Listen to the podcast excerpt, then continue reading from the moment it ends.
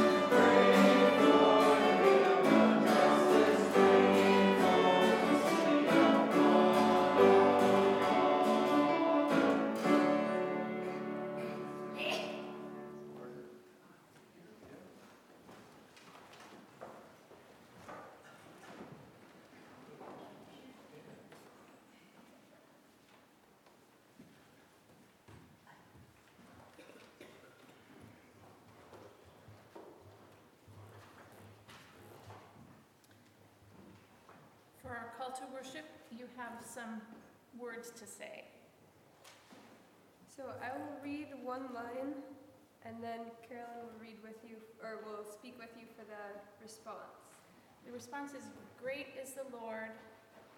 No, the response is, Great is your name, great is your love. Let's try it. Great, great is your name, great is your love. O God, you summon the day to dawn, you teach the morning to waken the earth. Great is your name, great is your love. For you the valleys shall sing for joy, the trees of the fields shall clap their hands. Great is your name, great is your love. For you the monarchs of the earth shall bow, the poor and pros- the poor and persecuted shall shout for joy. Great is your name, great is your love.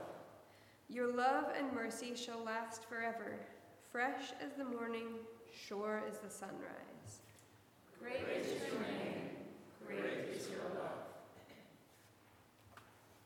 Let's pray.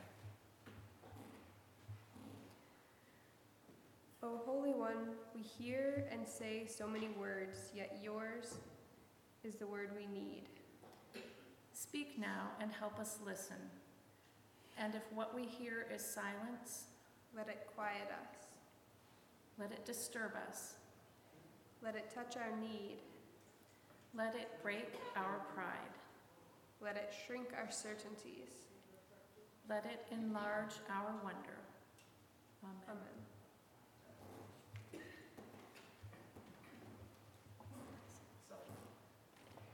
Number 70 in the blue hymnal, and let's stand up to sing. Seven zero. Immortal, invisible, God only wise.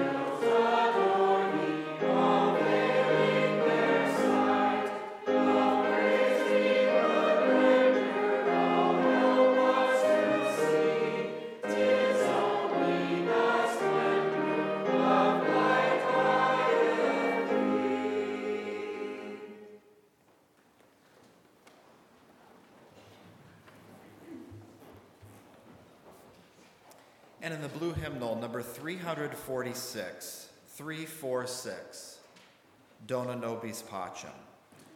We'll all sing through the entire hymn together in unison first. And then there's a good, we'll sing it in two parts as a round, and there's a good dividing line right down the middle here. So we'll say, everybody in your left will sing to start with, and then everyone on your right, you'll come in when they get to number two, and Carolyn will help lead with that. So, all in unison to start with, all the way through.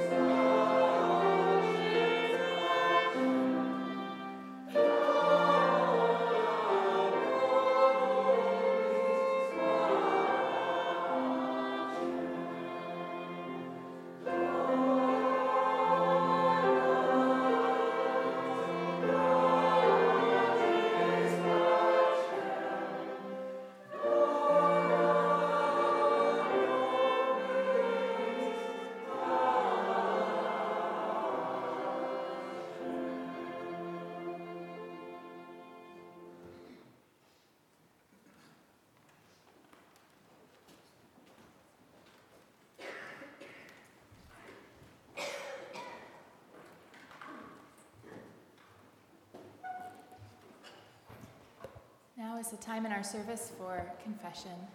Let's take a moment of quiet to um, come before God, to confess our fear, our sadness, our failures, anything that we need to bring before someone who is infinitely greater than us.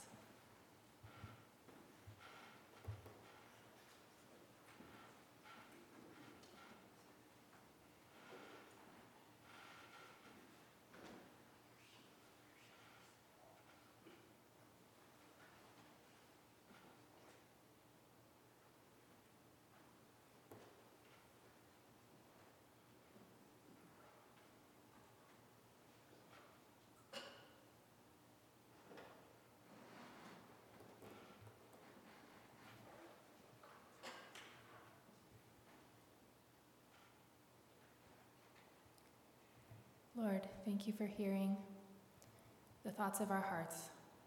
Please gather them together and transform these things that we are afraid of, sad about, ashamed of.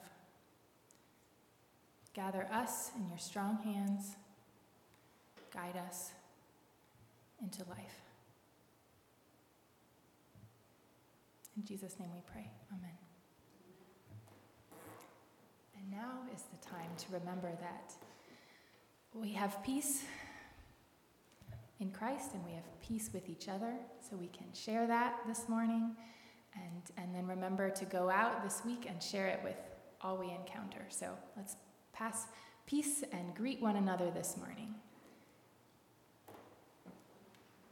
Go ahead.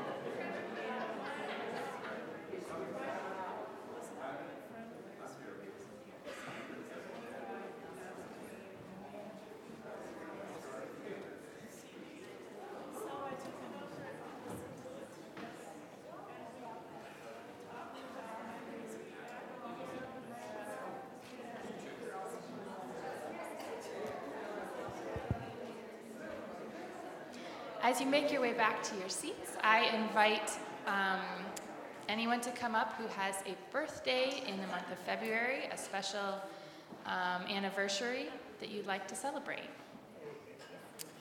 Um, because today is the first Sunday in February, believe it or not.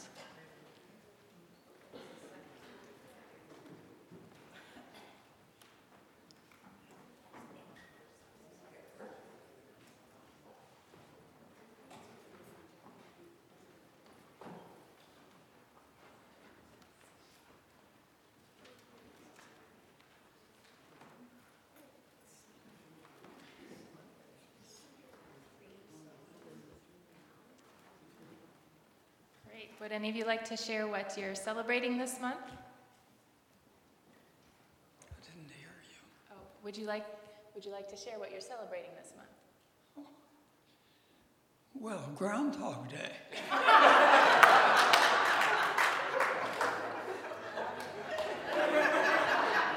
it's a wonderful thing to celebrate. Anyone else?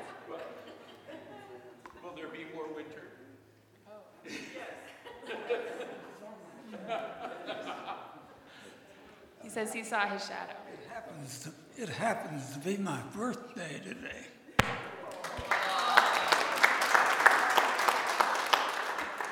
And usually, Groundhog gets more uh, attention. But he has only one day. And I have maybe a whole year of fellowship with people like you.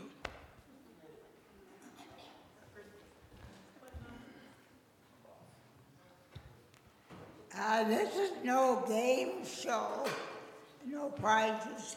But guess who's the oldest and the youngest of us? Maribeth and uh, Friesen and I am Carrie. Dino.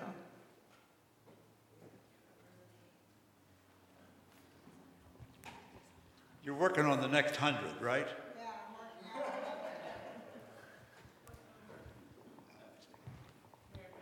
Uh, Birthday's 64 here.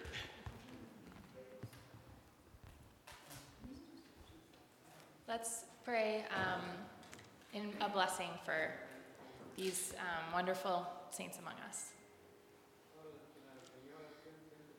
Lord, thank you for many years of life and many years of relationship and many years of community represented up here. And we pray for, for many more years. And we pray for um, life abundant um, throughout however long our lives may be. Thank you. Amen.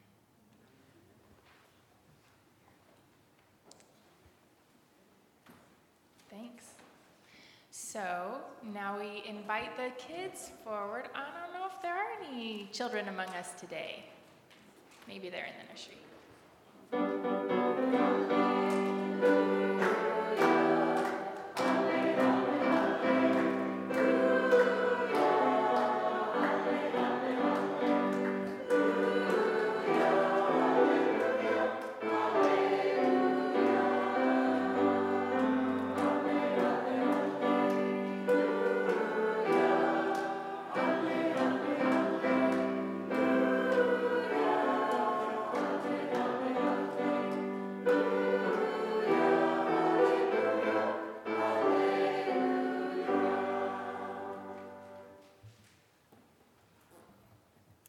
We don't have any young ones, would you like me to tell you all a story? Um, so, well, I was just going to say that um, our scripture text for today it comes from the Gospel according to Matthew, which of course is one of our uh, one of the books that tells the story of Jesus. And the the the passage comes from the part called the Sermon on the Mount. What's what what is this? What, does anybody know what that means? What's the Sermon on the Mount? It's a sermon. We hear sermons all the time, right? Every Sunday. Um, well, many, most Sundays, let's say, someone stands up front and they, they teach.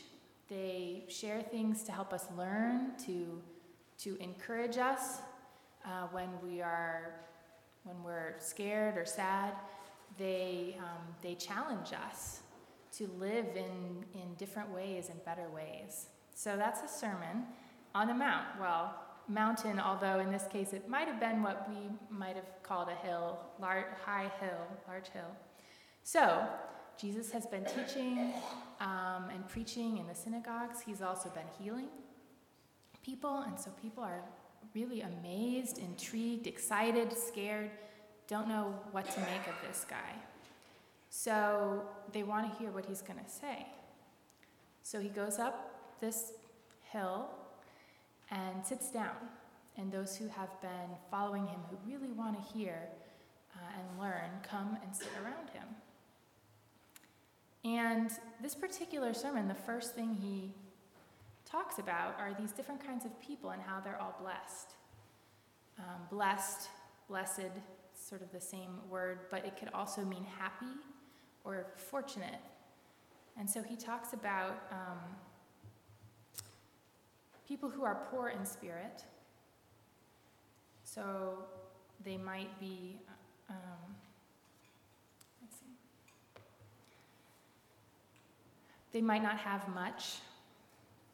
They might be sad or lonely. And he says they're blessed, they're happy.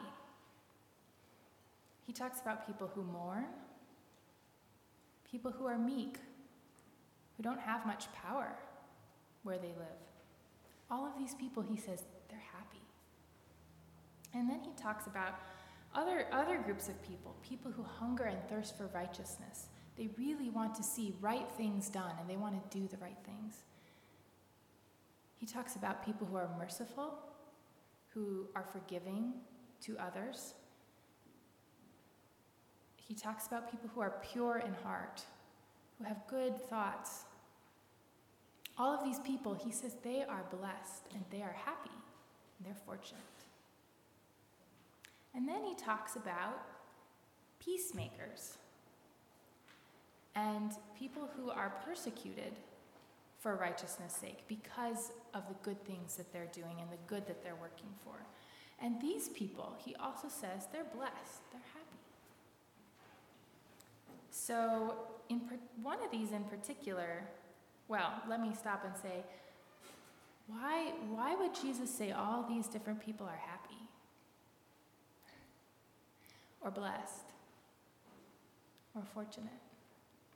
It's kind of a puzzle that a lot of grown ups puzzle about, and I certainly continue to puzzle about.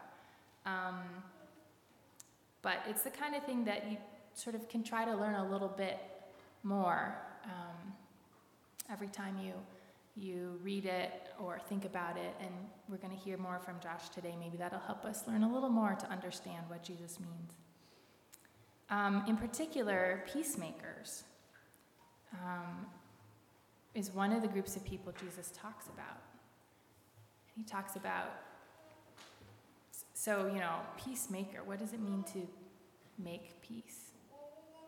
I wonder what things you may have made in the past week. I wonder if anyone's made a batch of cookies or made a drawing or made, uh, maybe you wrote something, you made a story or a poem. So, you know, you may have made different things. Well, what does it mean to make peace? It's a little, it's not quite something you can touch, so it's a little more um, a little less clear. I'm going to read a poem. So, yeah, one of the things you can make is poetry. You can make poems, sort of special collections of words. And I am going to read a poem about peace, one way to make peace. It's called Game of Peace. A ball rolls slowly up to a soldier on patrol in a town. A ball from an alleyway. The soldier peers into the dark slot, then gives the ball a boot. He waits. The ball rolls back. Again, again. Then, timidly, boys appear. Back and forth they whack the ball. Their feet come to life, their eyes spark, they laugh. The soldier's face remembers it has a smile. Nobody knows the game except the ball. So that's one little story about some people playing a game. And in a little tiny way, they're making, they're making a little bit of peace. Of course, they're in, there's soldiers um, on patrol, so they're in a place of war and violence, but they're finding a way to make a little bit of peace.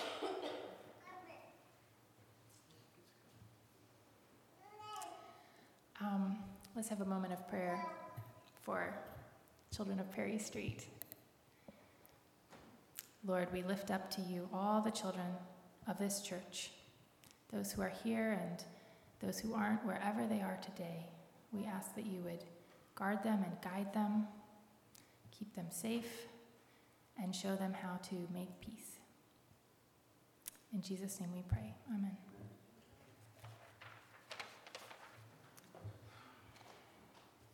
So now we'll hear the scripture a little more formally.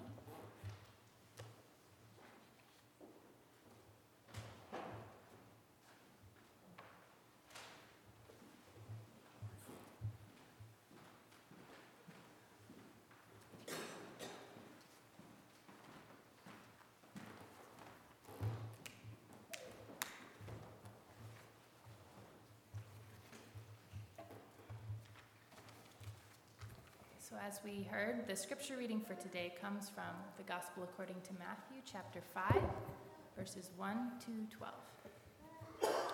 La escritura de hoy viene del Evangelio Mateo, capítulo 5, versículo del 1 al 12.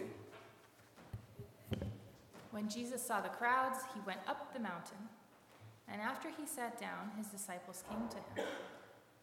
Then he began to speak and taught them, saying, Blessed are the poor in spirit, for theirs is the kingdom of heaven. Blessed are those who mourn, for they will be comforted. Blessed are the meek, for they will inherit the earth. Blessed are those who hunger and thirst for righteousness, for they will be filled. Blessed are the merciful, for they will receive mercy. Blessed are the pure in heart, for they will see God. Blessed are the peacemakers, for they will be called children of God. Blessed are those who are persecuted for righteousness' sake, for theirs is the kingdom of heaven. Blessed are you when people revile you and persecute you and utter all kinds of evil against you falsely on my account. Rejoice and be glad, for your reward is great in heaven. For in the same way they persecuted the prophets who were before you. Cuando Jesús vio a la multitud, subió al monte y se sentó. Entonces sus discípulos se le acercaron y él comenzó a enseñarles y diciendo, Bienaventurados los pobres en espíritu, porque de ellos es el reino de los cielos. Bienaventurados los que lloran, porque ellos recibirán consolación. Bienaventurados los mansos, porque ellos heredarán la tierra. Bienaventurados los que tienen hambre y sed de justicia, porque ellos serán saciados.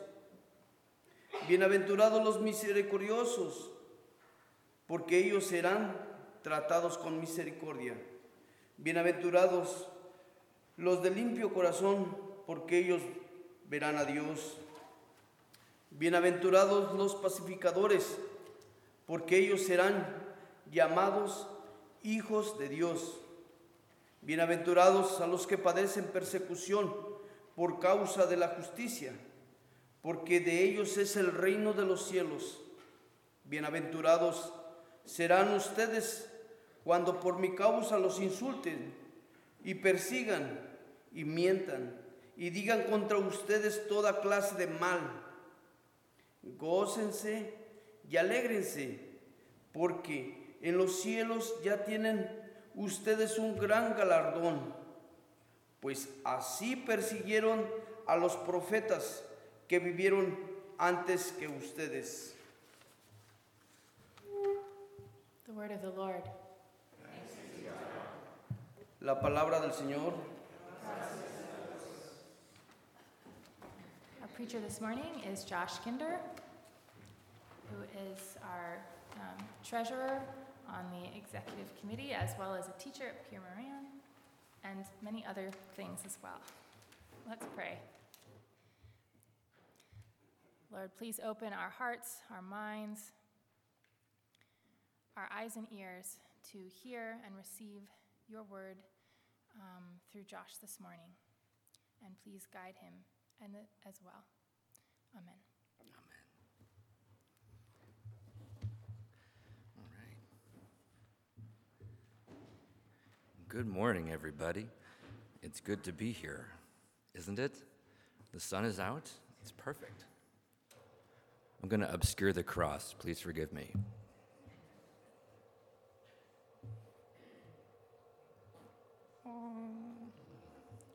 Something magical about electricity.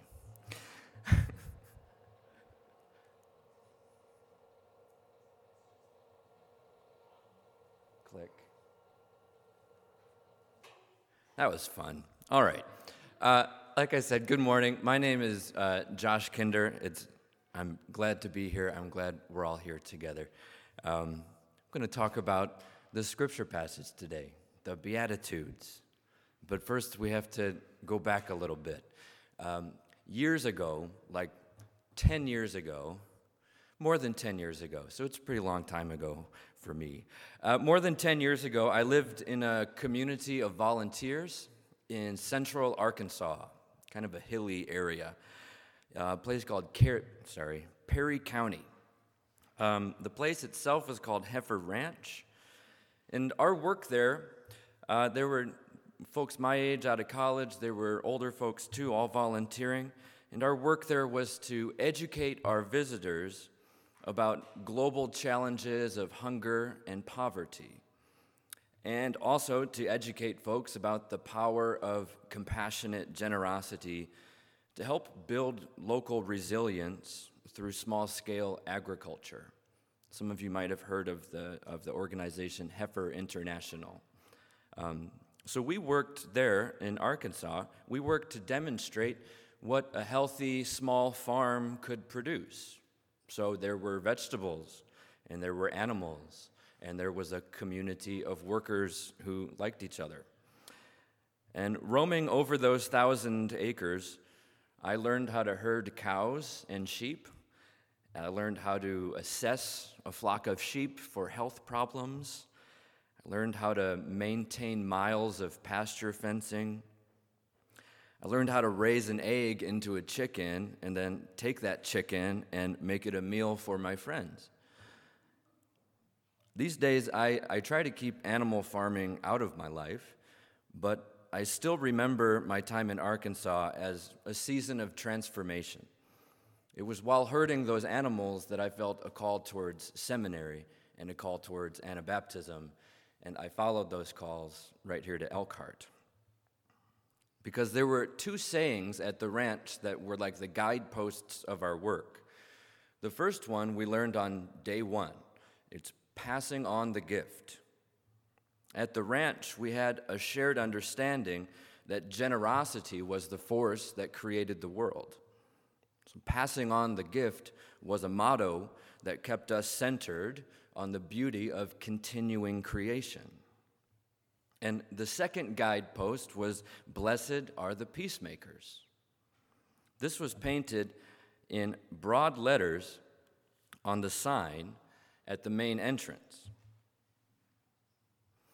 It wasn't painted on the front, though. The front said Heifer Ranch, welcome. This is on the back. You would see this when you were leaving. So every time I left to go into town, blessed are the peacemakers would be left on my mind like a cloud, drifting its way through all my other thoughts and plans. And so the last part of the ranch I took with me when I came to Indiana was Blessed are the peacemakers. And in the years between then and now, I've been trying and failing and trying again to follow the call of God to be a peacemaker. So this morning, I'd like to spend some time with all of you meditating on the significance of this call to be peacemakers right here and right now. So, our scripture reading today is Matthew chapter 5, right at the start, 5, verse 1 through 12, which is the opening passage of what we call the Sermon on the Mount. And this introductory part is called the Beatitudes which doesn't actually come from the word attitude, by the way. Um, beatitude comes from the Latin for blessedness. Um, So, as the scene opens, Jesus climbs a mountain. Like Andrea already kind of talked about it. It was probably a hill, but it's exaggerated as a mountain on purpose. Sometimes the gospel writers added some details. And the mountain part is important here. So he climbs a mountain, followed by a bunch of disciples. So you can imagine a crowd of people, kind of like us, going to the top of this hill, sitting down, enjoying the view. And there's this guy who's going to talk. And he sits and begins to teach. For those familiar with the Hebrew scriptures, the image of Jesus on a mountain would call to mind the prophet Moses on Mount Sinai, which is a real deal mountain. And that's where Moses received the law. And so that we have this Sermon on the Mount. The sermon itself lasts all the way through the end of chapter 7, chapter 5, chapter 6, and chapter 7. What we have today is just the opening statement. These eight blessings, when you read them with the full sermon, and you should, uh, when you read them with the whole sermon, they serve the role of an overture at an opera. They introduce and establish the themes for the whole sermon. So the scene in Matthew is this is our introduction in the Gospel of Matthew to the public ministry of Jesus. And so these blessings also serve to set forth the program of the gospel. Jesus has come to teach that God favors the poor, the orphan, the widow, the stranger, and Jesus has come to show us that the kingdom of God will be formed around peace and justice. Ever since its composition, the Sermon on the Mount has served Christian communities like ours as a sort of pocket guide for discipleship. It's like the, the Cliff's Notes to the Gospels. And the Beatitudes that we read today are like the intro paragraph, has all the main ideas. So if we get a little closer to the text, most prominent is this repeated word, blessed. Blessed are the poor in spirit, blessed are the meek. In the Greek original, uh, the word that we have there is uh, makarioi, which comes from makarios, which is usually translated happy or blessed, like we see here, or fortunate. So it kind of means lucky, kind of means lucky because of God, is what it means. And I, I, I, really think that blessed is a word that's a little bit hard to define. Like, if you had to actually write out the definition, what does it mean to be blessed? How would you describe what a blessing looks like? How does a blessing feel? How long, how long do they last, really? And, and then there's my experience of this word blessed being kind of a churchy word, and it should be. I mean, it, it has to do with happiness that comes from God, so it, it should be a churchy word.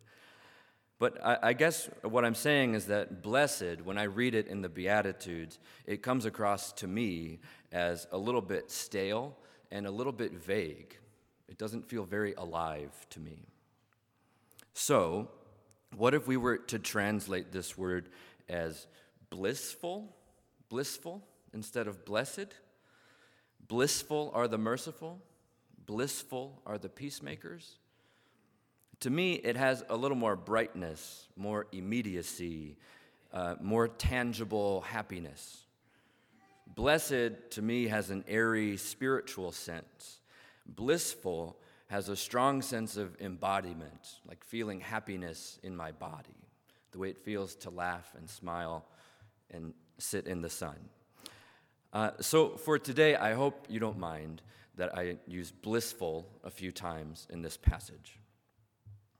Uh, another interesting thing about the Beatitudes, and I don't know if we all know this, but there are two versions of the Beatitudes. There's what we see in Matthew, uh, and there's one that we see in Luke. And the cool thing about them is they're both in sermons. Yes. Uh, in Matthew, it's Sermon on the Mount, and in the Gospel of Luke, we have these blessed are the poor statements in what we call the Sermon on the Plain, keeping it level. Now, the small differences between the two versions are super interesting because they showcase some of the actual differences between the writers of Matthew and Luke. Um, so, for example, for example, Luke, we read, Blessed are you who are hungry. Blessed are you who are poor. It's very literally about hungry people and poor people. It's about food and wealth. But in Matthew, you read, Blessed are the poor in spirit. Blessed are those who hunger and thirst for righteousness. The blessings are translated into a spiritual, ethical kind of sense. The other cool thing about Luke's version, there's only four blessings, and they're paired with four curses. Woe to you who are rich. Woe to you who are full. So in Luke, the Beatitudes resonate with this theme of overturning the powerful and uplifting the poor that we read in places like the Magnificat and we see played out in stories like the Good Samaritan in Luke. So it's good to know that there are two versions and to know that like neither is better than the other. They're both there for disciples to be reading. But the big theme of this sermon today is blessed are the peacemakers and Luke doesn't have that one. Blessed are the peacemakers, for they will be called children of God. This appears only in the Gospel of Matthew. And here's, here's something really interesting the word peacemaker. The word peacemaker appears no other place in the entire Bible. This is true. It's a fact, y'all. This is it. The uniqueness of this word is meant, I think, I think, the uniqueness is meant to point us towards the meaning of the entire set of Beatitudes. I'm not sure I'm the only one to ever consider this, but when I read the Beatitudes, the way they sound all together suggests to me that the seventh one, blessed are the peacemakers, sits in a significant place in that list. We could try an experiment. Like if you all had to highlight one of the Beatitudes, if you had to highlight just one of the blessings, I think the most popular answer to that question would be Blessed are the peacemakers. And I think that's on purpose from the writer. It's the keystone to this arch of blessings. It's the Sabbath of the series. It's the seventh blessing. It's the Sabbath blessing. So, what is this word peacemaker, which is unique and we have nothing to compare it to? We have to figure out what it means. If it's the key word to the key statement in the intro to the key sermon of the entire gospel, then we should spend some time thinking about what it means. Uh, in Greek, the word is uh, eirenopoios, which is a compound word put together from the word for peace and the word for doing or making. It's a pretty literal translation for us peacemaker. This word was custom built for the purpose of the gospel. The ministry of Jesus in the world, the work of God with us, made this word necessary. And so the writer suggests Jesus came up with it on the spot. Think about peace. Think about making. And you think about two sides coming together to connect in a new way. So, the action of creating this word, peace and maker, the action of creating this word is meant to illustrate its meaning. Peacemakers will make new connections in order to compose and broadcast the gospel. Peacemaker is a word intended to spark your imagination. So look at the second part of the word, maker. The Greek word is pios, which is a word best remembered in English by its descendants poem, poetry, and poet. These words are traced back to this Greek word. So our sense of maker is someone who artfully or creatively puts some collection of things into a new, beautiful arrangement. Could be flowers, uh, could be ingredients for a pie, could be words into a poem, could be anything. Could be rocks on the ground into a beautiful pile. You're making something. We should think of the English word craft. We should think of peace as something that requires crafting, something that requires our creativity with the raw material. Now, whether we're talking about crafting a cake or crafting a poem or crafting a table, I think that word always implies four things vitality, inspiration, imagination, and practice. To create something requires the creator to be alive, to be living. And the creator must be inspired. There must be some spirit involved, something divine, something eternal. The person creating must use their imagination to generate a vision of what is to be created. And we know that skilled creators become that way through practice. Creators make a habit of making things. And as I was writing this sermon, I realized that these four things vitality, inspiration, imagination, and practice they form a pretty sweet parallel with what Jesus names as the greatest commandment love the Lord your God with all your heart, soul, mind, and strength. You have to have those if you're going to be a maker. When we read this word peace, then, put together with maker, peacemaker, we get the sense of someone rearranging the pieces of the world into something that matches the imagination of God. To be a peacemaker, somebody crafting shalom in the world, we are called to be creating here in this world, creating alongside God who is creating the world. This making that we're doing right now is the same making that God is doing right now. We are called to use our imagination. We are called to seek out inspiration. We are called to be fully alive, and we are called to practice these things. We are called as disciples to help craft a community of God's peace. We are called to connect ourselves, each other, our neighbors, and everybody with the love of God. And here's the promise when we get crafty, when we get creative in building up a new world, that's when we'll feel blessed. Jesus isn't calling us to do work. Jesus is calling us into the bliss of creating something new, the happiness of connecting God's love in the world. So, blissful are the ones who are creating peace, for they will be called handcrafted by God.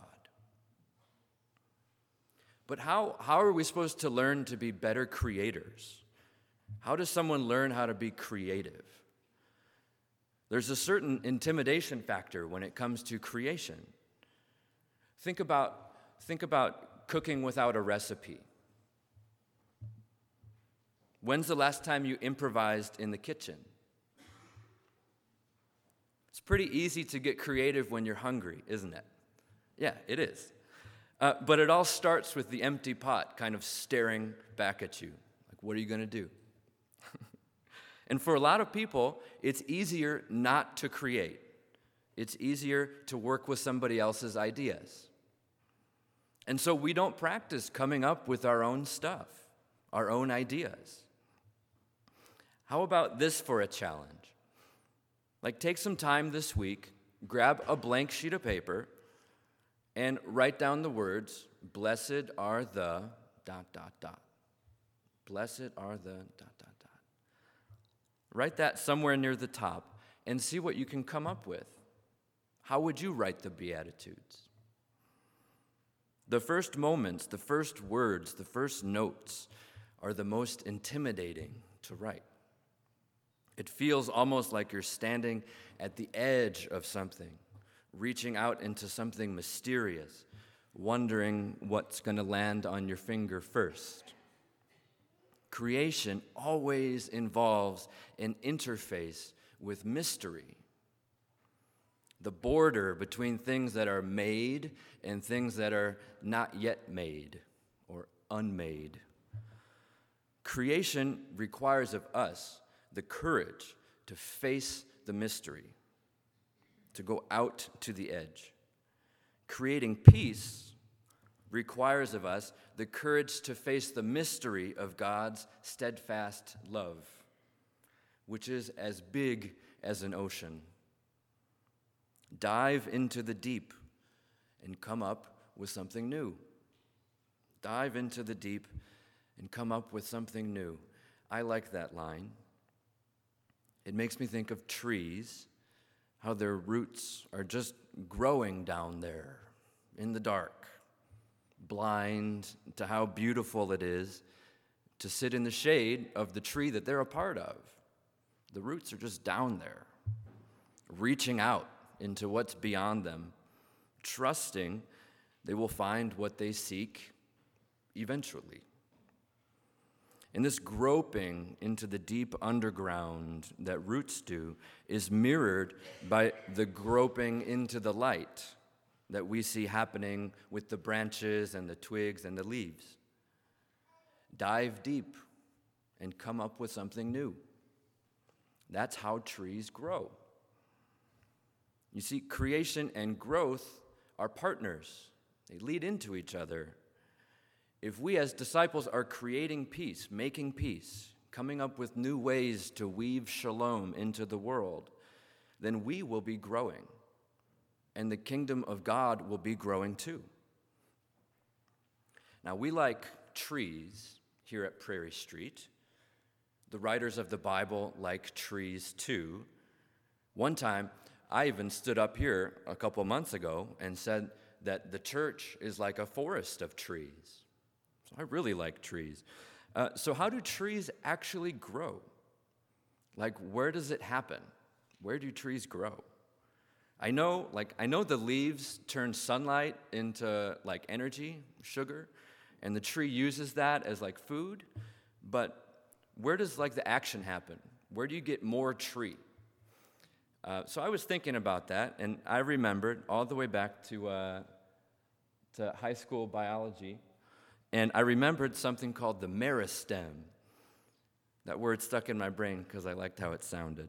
The meristem, uh, which is this thin region under the surface of the plant where cells are busy creating new cells out of raw materials. And those new cells become new layers of tissue, and those new layers make the tree taller and wider and deeper. The roots have a meristem, the trunk has meristem. The tips of the branches have meristem. You've seen it in the springtime when the new, uh, when the new twigs start growing. That's what I'm talking about. So, from the day a seed sprouts until the day the tree dies, it has a layer of meristem just under the surface of the entire plant. Trees simply never stop growing. The way a tree grows is patient, it's unrelenting, it's persistent. And it suggests to us the power of a life of creative discipleship. Standing through storms and wind, summer and winter, we see the tree grow deeper and further out into the world. Trees don't retreat when it gets cold, they keep reaching out. They spread out their seeds and they spread out their shade. And we know because we've seen that if a tree keeps on growing, not even a stone wall can stand in its way. Yeah. I took this picture in 2018 when I was on pilgrimage in Spain. But I'm sure this kind of scene happens all over the world. And as I took the photo, I said, said to myself, I'm going to use this for a sermon one day. so, this, this photo makes me happy. Makes me happy. And I think it's because I imagine that somehow that tree feels really happy for finally knocking that wall over. It's blessed, right? It's happy for overcoming the power of separation with the power of creative living.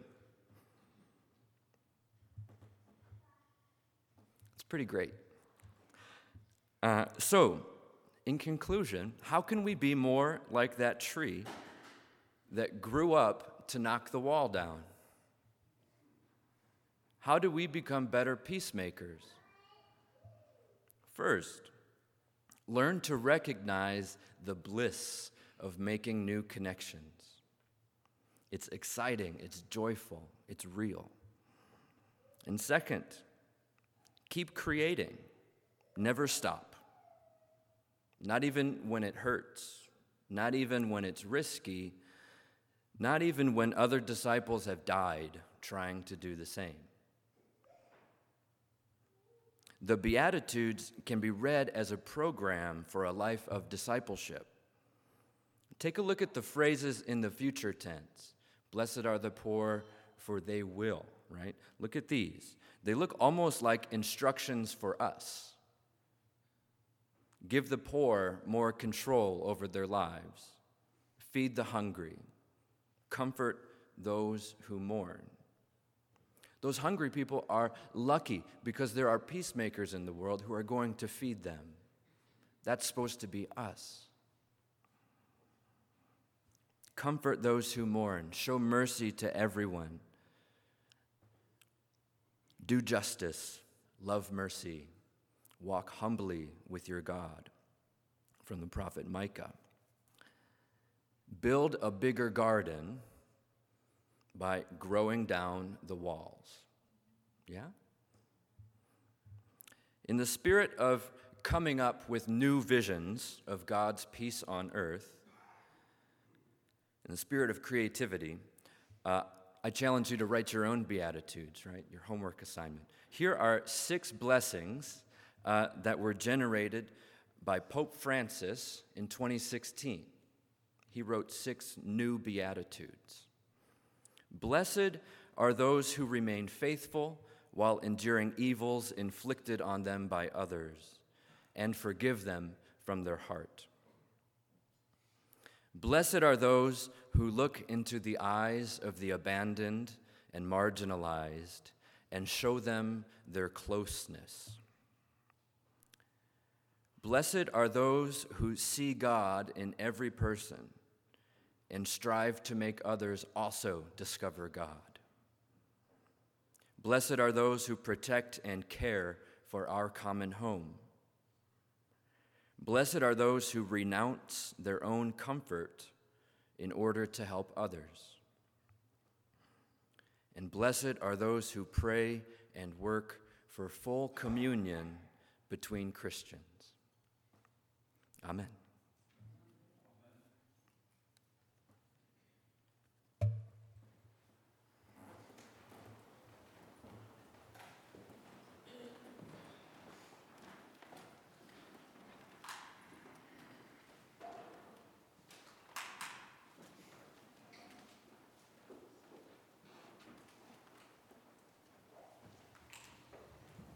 Please turn in the purple Sing the Story hymnal to number 41, 4 1. Blessed are they. We'll sing verses 1, 2, 3, and 4.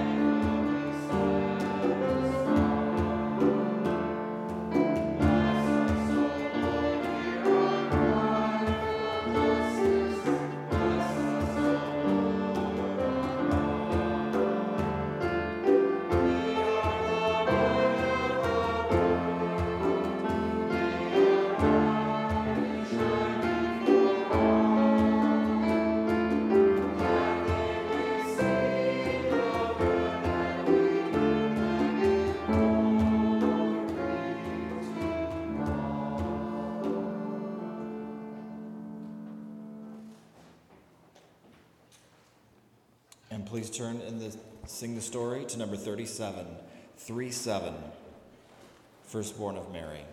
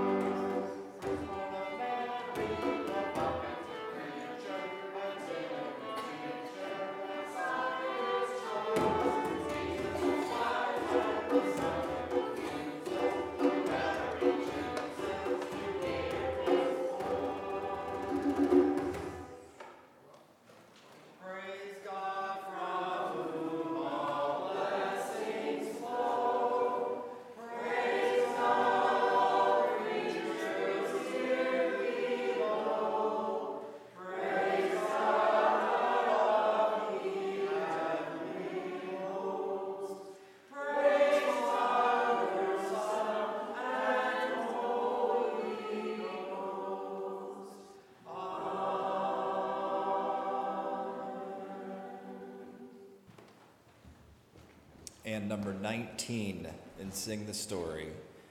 19. Jesus, Jesus, oh, what a wonderful child. Those who are able, please stand.